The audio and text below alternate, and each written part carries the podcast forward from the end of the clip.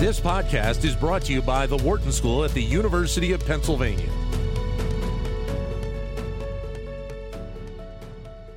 Well, we are now in a social media world that has both Twitter and threads, and it is being pitched as a head to head match with maybe advertising being one of the areas that could be a deciding factor in which company is the most successful. Pleasure to be joined once again by Pinar Yildirim, who is Associate Professor of Marketing and associate professor of economics here at the Wharton School. Pinar, great to talk to you again. Thanks for having me, Dan. All right, so let me start, I guess, with your reaction to the rollout first uh, of Threads and the potential impact that it might have on kind of the social media landscape overall. Yeah, uh, so for a while, since the the, the takeover of of um, of Twitter, we had been seeing a number of uncertain uncertain directions, uncertain moves that the company has been going in. And as a result, I think it wasn't a big surprise that there would be more competition coming into this particular space. Advertisers were uncertain and they were hesitating to advertise on Twitter, which leaves some money on the table, and others will want to come into this space. But more importantly, users of Twitter were also looking for another place, another platform to, to migrate to. So, in such an environment, it's not a surprise that we have other companies wanting to come and create an alternative. It seems, though, that the people that have joined threads, a lot of them are Instagram users. So, it's it seems like it's moving one set of co- uh, consumers onto another platform at this point. And so I'm wondering if we can truly gauge how much new traction that Threads is actually getting right now. Yes, I think if you ask me, I believe that uh, what Instagram has done was fairly um, smart in the sense that they created this platform, or Meta as a family. They created this platform and they decided to launch it on Instagram as opposed to another platform as opposed to asking people to come download the app and just start their kickstart their uh, use and experience uh, as an independent standalone app or trying to start it on on facebook. Uh, one of the things one of the trends uh, that is a challenge for facebook is that younger people are are gradually less and less active or less excited about the facebook brand. And instagram has come out as one of the, the more successful brands out of the meta family in the past couple years what we have been observing especially is the younger people are carrying out uh, they, they are engaged they are posting but they're also carrying out more search activity on instagram. So instagram has this, tra- uh, this traction. So as a result with a smooth interface which is exactly what meta has managed to do they were able to take those existing users and engaged um, user base and transfer them into another platform. So that's a really uh, big advantageous point in terms of kickstarting the experience on another platform. If you and I then tomorrow decided that we want to go into business and become a competitor to Twitter and wanted to start from scratch without any existing user base, without any knowledge of the, these users in terms of data and their social network topography, we would have a hard time, very hard time reaching 100 million users in a number of days. So uh, that was a big advantage. And I think Meta has done this fairly well. How do you think advertisers then perceive that move to kind of bring in all of these people from Instagram onto the Threads platform? So right now we don't have a clear monetization strategy for for Threads, or they haven't announced anything. But it's clear, or at least it seems plausible, to think that they will also go into the advertising route. And uh, given that advertisers were moving away from Twitter, or at least waiting, holding on with due to the uncertainty of the, the changes and the directions that were taking place on Twitter, seems like maybe the pie for Meta can grow uh, with the addition of this new Threads platform. And on top of that, I think one thing that Meta has done fairly well. They know targeted advertising. They have data on users, and they've had this from Facebook, which really helped to make Instagram successful in terms of advertising and, and user experience. Now they can take that know-how and the existing advertising relationships and, and apply that in the future to Threads. So I think uh, there is the chance of cannibalization to some extent between these two platforms but there is going to be most likely some synergies that will help to make Threads a profitable platform in terms of advertising. can can can both of them survive? Do you think larger scale? Um, understanding that both will need to have success in the uh, in the advertising landscape, and obviously it's still to be determined with Twitter uh, since they brought on Linda Yaccarino, uh, who has a great background in that area. But I, I think that's obviously one of the reasons why she uh, was brought on because of her background. So when you say both, do you mean Twitter and Threads? Or correct? Yes. Okay. So it seems like uh, Twitter is also not sitting back and uh, letting things happen without any response. There was at least an announcement of revenue sharing, ad revenue sharing, or at least a push in this direction, which can be important. What we will see, of course, uh, Threads has been successful in terms of getting the users on the platform, but right now, the most users are multi-homing, as we call it. They are on both platforms, and they seem to be posting on on on each platform. Maybe not exactly the same thing, but they seem to be using them simultaneously. That's most likely not going to last forever. At some point, one of these platforms will probably emerge as the winner, and users will start to heavily use one platform as opposed to the other one. Um, but this period is going to be key in terms of seeing uh, exactly that, that decision of the users, which one of the platforms to stick with. And in that period, probably we are going to see some heavy competition. This might be in terms of uh, trying to keep user attention through algorithms, through content generation by serving them exactly what they want. Or it might be like Twitter uh, seemed to be going in that direction. It might be trying to hold on to the content generators, especially the important content generators, give them something, give them incentives to keep them on board, and therefore maybe uh, try to reduce that migration to, to other platforms. I would we'll th- probably see.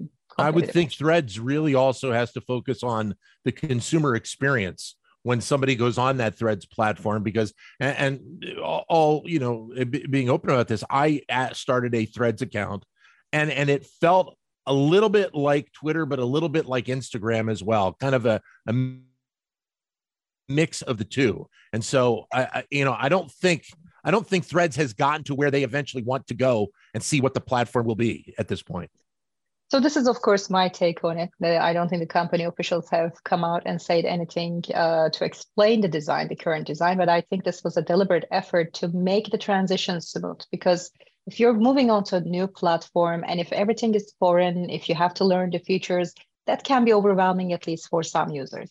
Making it very similar can be an advantage in some way in terms of, again, kickstarting the, the user activity and, making them feel comfortable on this new platform.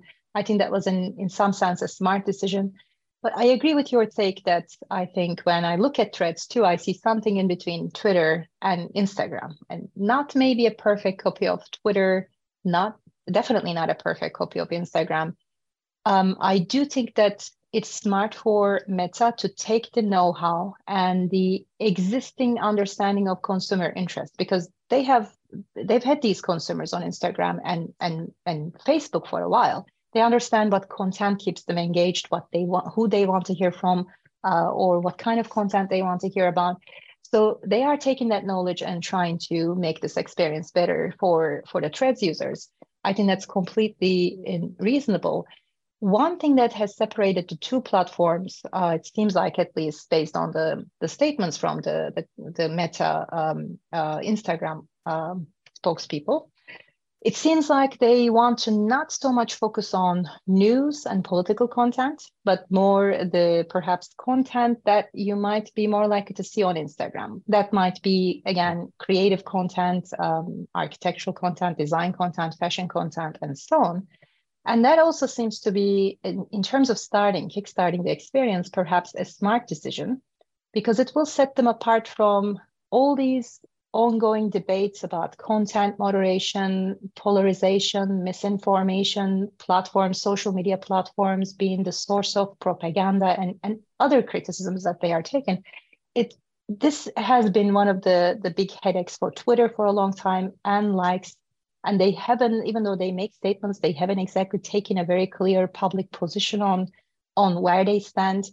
Now, by avoiding some of that content, or at least um, to some extent, I don't know how much you can really avoid politics and, and news. Um, people naturally talk about these.